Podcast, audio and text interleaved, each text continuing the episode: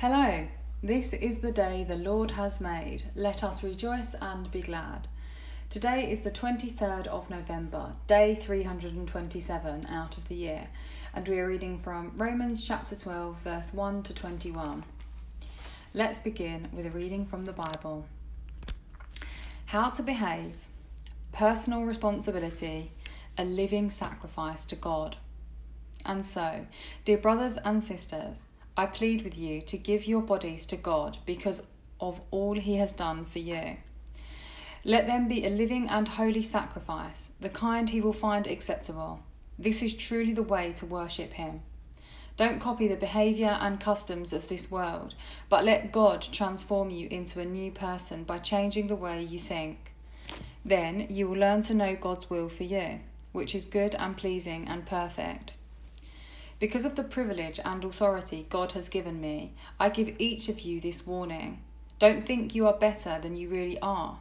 Be honest in your evaluation of yourselves, measuring yourselves by the faith God has given us. Just as our bodies have many parts and each part has a special function, so it is with Christ's body. We are many parts of one body, and we all belong to each other. In His grace, God has given us different gifts for doing certain things well. So, if God has given you the ability to prophesy, speak out with as much faith as God has given you. If your gift is serving others, serve them well. If you are a teacher, teach well. If your gift is to encourage others, be encouraging. If it is giving, give generously. If God has given you leadership ability, take the responsibility seriously. And if you have a gift for showing kindness to others, do it gladly. Don't just pretend to love others, really love them. Hate what is wrong. Hold tightly to what is good. Love each other with genuine affection and take delight in honouring each other.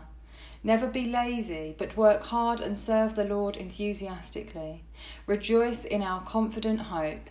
Be patient in trouble and keep on praying.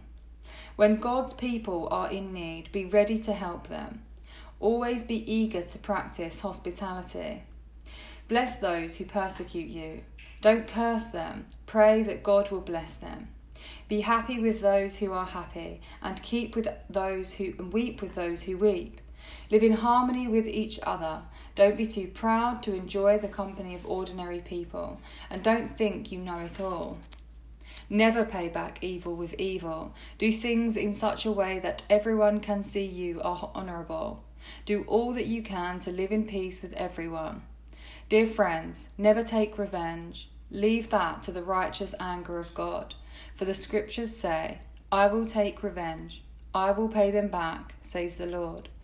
Instead, if your enemies are hungry, feed them. If they are thirsty, give them something to drink. In doing this, you will heap burning coals of shame on their heads. Don't let evil conquer you, but conquer evil by doing good. This is the word of the Lord. Here ends the first reading. Now let's turn to the New Living Translation. When sacrificing an animal according to God's law, a priest would kill the animal, cut it in pieces, and place it on the altar. Sacrifice was important, but even in the Old Testament, God made it clear that obedience from the heart was much more important. God wants us to offer ourselves, not animals, as living sacrifices, daily laying aside our own desires to follow Him putting all our energy and resources at His disposal and trusting Him to guide us. We do this out of gratitude that our sins have been forgiven. God has good, pleasing, and perfect plans for His children.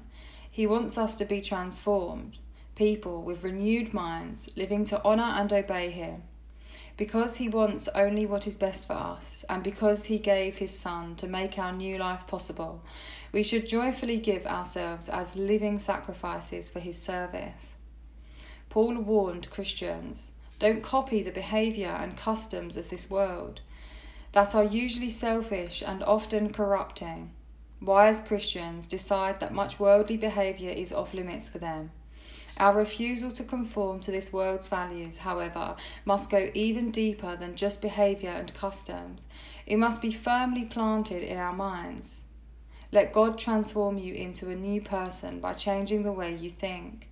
It is possible to avoid most worldly customs and still be proud, covetous, selfish, stubborn, and arrogant. Only when the Holy Spirit renews, re educates, and redirects our minds are we truly transformed. Healthy self esteem is important because some of us think too little of ourselves. On the other hand, some of us overestimate ourselves. The key to an honest and accurate self evaluation is knowing the basis of our self worth, our identity in Christ. Apart from Him, we aren't capable of very much by eternal standards. In Him, we are valuable and capable of worthy service. Evaluating yourself by the worldly standards of success and achievement can cause you to think too much about your worth in the eyes of others and thus miss your true value in God's eyes. Paul uses the concept of the human body to teach how Christians should live and work together. Just as the parts of the body function under the direction of the brain, so Christians are to work together under the command and authority of Jesus Christ. God gives us gifts so we can build up His church. To use them effectively, we must 1. Realize that all gifts and abilities come from God. 2. Understand that not everyone has the same gifts. 3. Know who we are and what we do best. 4. Dedicate our gifts to God's service and not to our personal success. 5. Be willing to utilize our gifts wholeheartedly, not holding back anything from God's service. God's gifts differ in nature, power, and effectiveness according to his wisdom and graciousness, not according to our faith. Our role is to be faithful and to seek ways to serve others with what Christ has given us. Prophesying in Scripture is not always predicting the future, often it means predicting God's messages. Look at this list of gifts and imagine the kinds of people who would have each gift. Prophets are often bold and articulate. Servers, those in ministry, are faithful and loyal. Teachers are clear thinkers. Encouragers know how to motivate others. Givers are generous and trusting. Leaders are good organisers and managers. Those who show kindness are caring people who are happy to give their time to others. It would be difficult for one person to embody all of these gifts.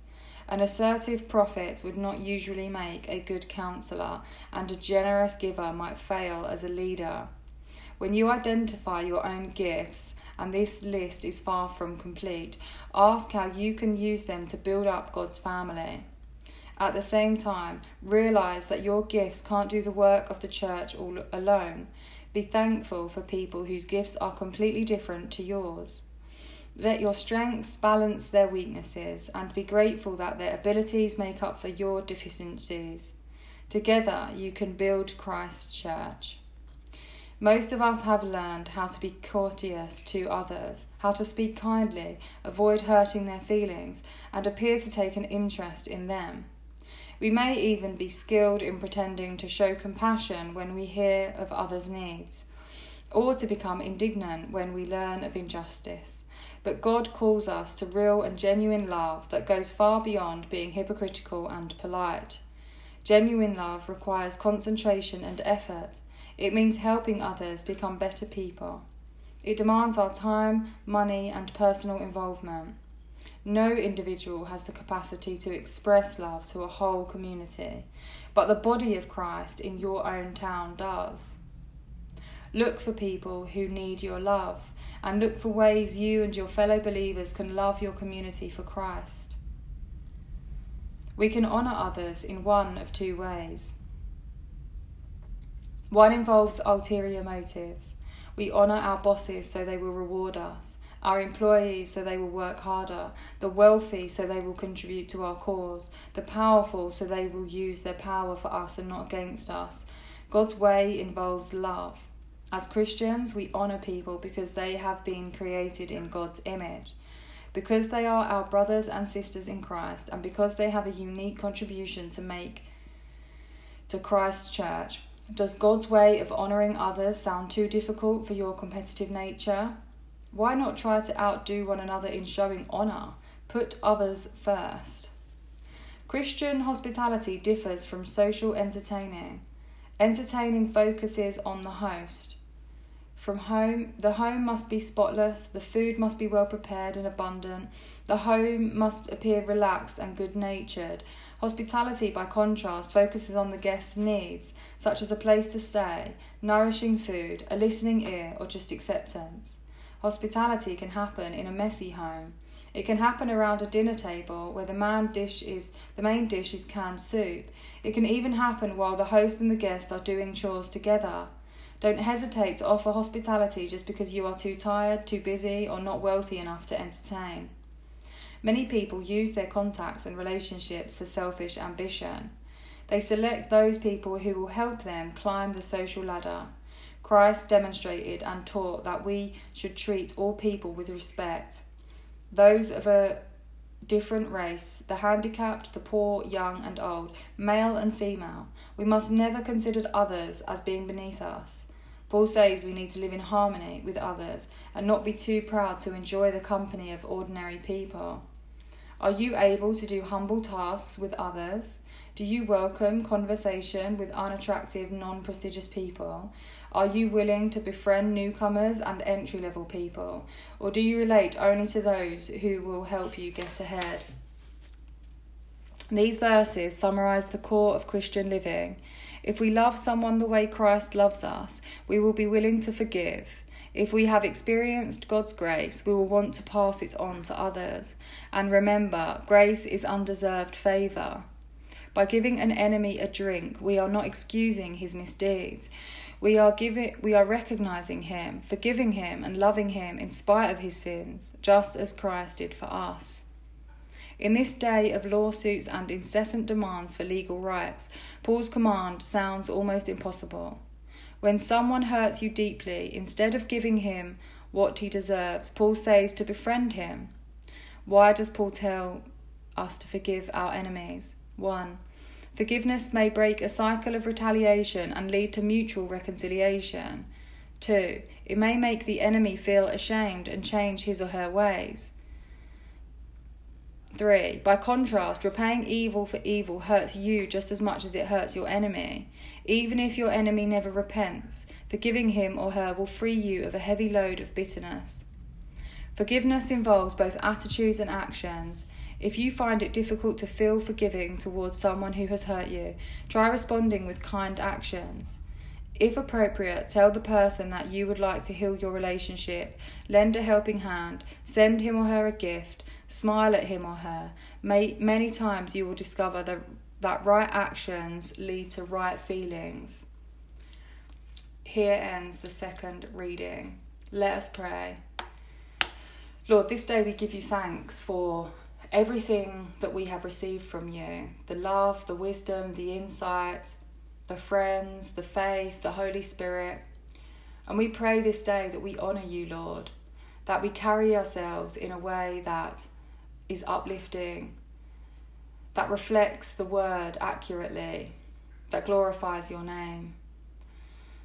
Lord, let us remember this important passage from the Bible and everything it teaches us about loving and honouring and serving our neighbour with good intentions.